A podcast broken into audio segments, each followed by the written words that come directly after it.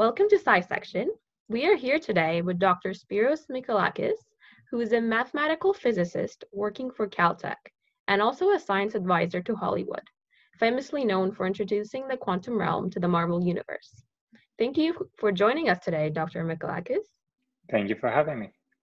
To start, we do have a quick round of rapid fire questions so that our listeners can learn some interesting facts about you. Sounds good. So, first question Which Marvel character would you choose to be? Um, obviously, I have an affinity towards Ant Man, uh, given yeah. my relationship with the, the character, um, my, uh, I guess, one sided friendship with Paul Rudd, and uh, yeah, and uh, working with uh, the team on uh, the first and the second movie. And let's say you've created the world's first time machine. What time period would you travel to? I guess I'm going to give a boring answer that I would actually just travel one second to the future. One second to the future. That's it. I really, I really like, uh, you know, uh, where we are currently, despite all the struggles. And let's also say that you've just won the lottery. What would you do with the money? I would create scholarships um, for for kids in uh, Los Angeles and uh, you know for undergraduate and graduate students, um, universities across like uh, California and hopefully like you know the nation. That's very kind of you to do, and I know a lot of students would truly appreciate that as well. And if you could own any object in the universe, what would you choose? I love feta cheese. I'm Greek. I really love feta cheese. So I think it would be a goat. You know, if I had a space to have a goat, we could have infinite supply of feta cheese. That would be enough for me. A unique and a great answer. and for our last question, if you could meet any scientist, dead or alive, who would you choose? That's an easy one. I've been privileged to already meet some of my heroes of science. In fact, work some of them, like John Preskill at Caltech. So I think I am set. The nice thing, though, about science is that we get to to hear from the ghosts of uh, you know individuals like Einstein and Hawking through their papers. So that's really wonderful. For sure. And now, before we discuss all the amazing things that you do today, I was wondering if you could give a summary of your educational path and what your interests were during your studies.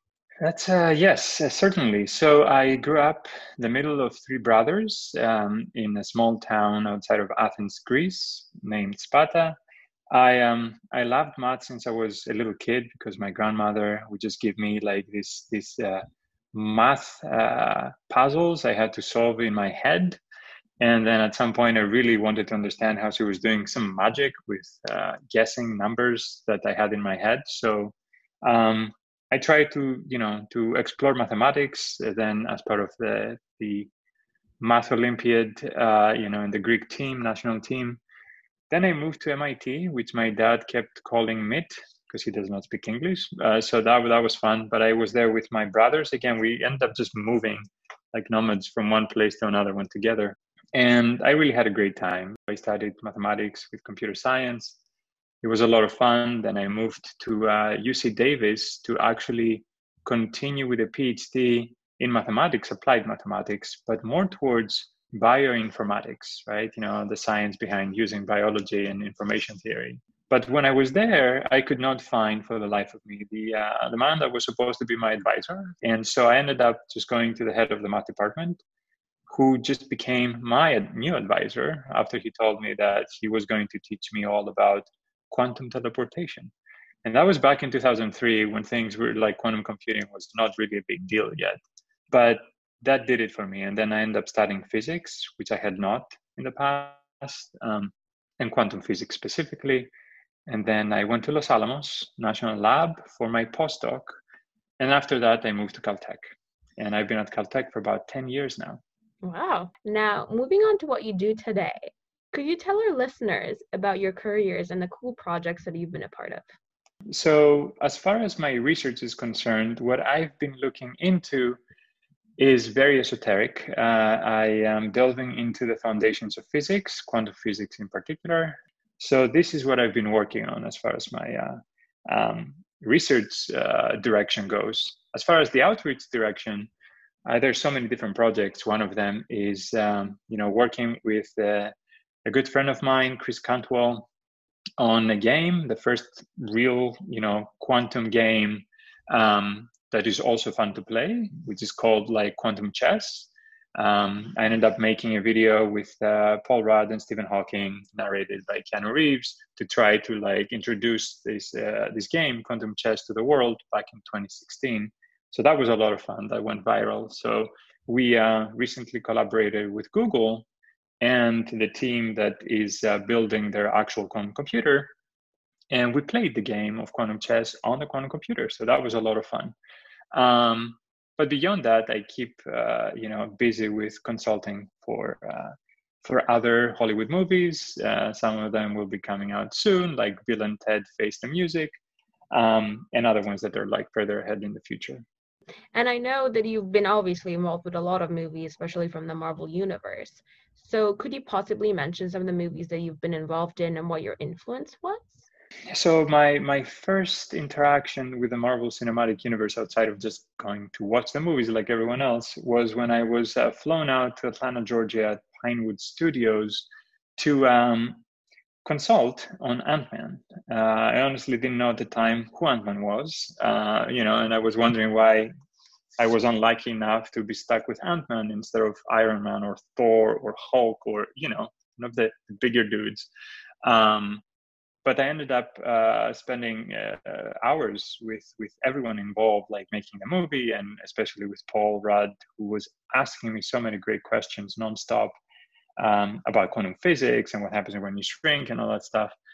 And and then that led, uh, you know, as you mentioned earlier, to uh, introducing the quantum realm to, you know, through Ant Man to the Marvel Cinematic Universe, and then later on consulting on the sequel, Ant Man and the Wasp, um, and then you know I ended up writing some of the lines for uh, you know for characters like Michelle Pfeiffer, Michael Douglas, and Laurence Fishburne when they talk about quantum stuff. Um, so that was a lot of fun, and I was surprised that Marvel would allow me anywhere near the script or, or the minds of the writers and the producers. Um, but they did, and they have been amazing in that respect. And since then, I had the the pleasure of meeting uh, Brie Larson and uh, having dinner with her and discussing, like, also the fact that I, unbeknownst to her, I had worked on um, the first draft of Captain Marvel itself.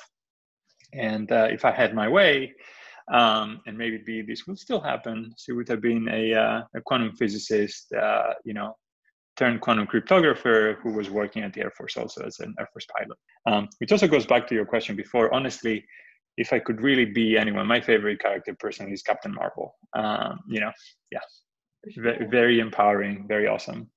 And also, Brie herself is a really wonderful human being.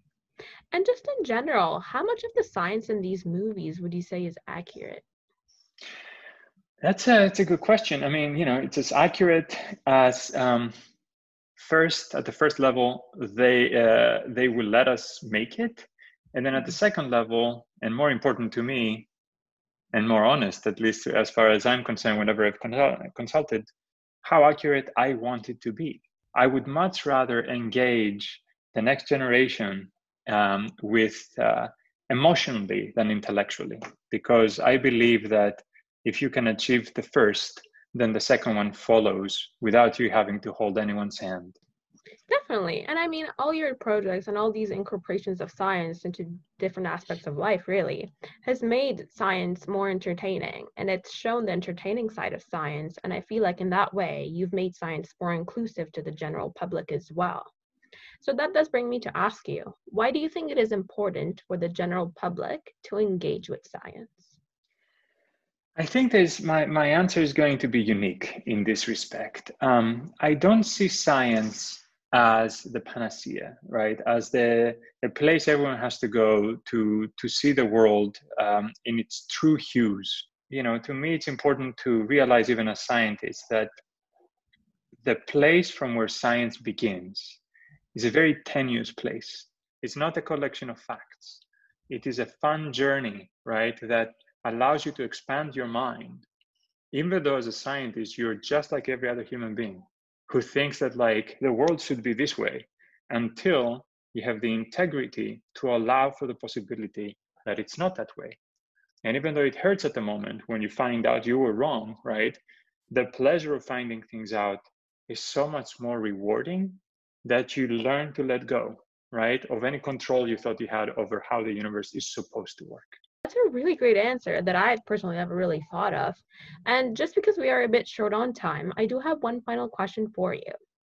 What advice would you give to undergraduate students listening to the show right now? I would say you should have fun. Um, there's there's a lot of pressure to to be great, to do great things, right? To to compete and all these things.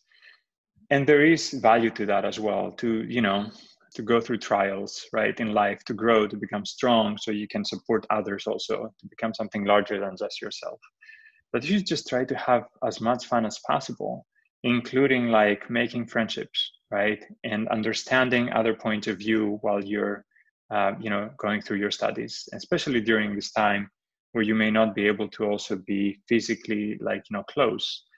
But in my mind relationships and friendships are much more important than even the pursuit of truth and that does bring us to the end of this interview Dr. Michalakis, thank you once again for joining us today and for highlighting the entertaining side of science. And for everyone listening, make sure to check out SciSection's podcasts available on global platforms for our latest interviews.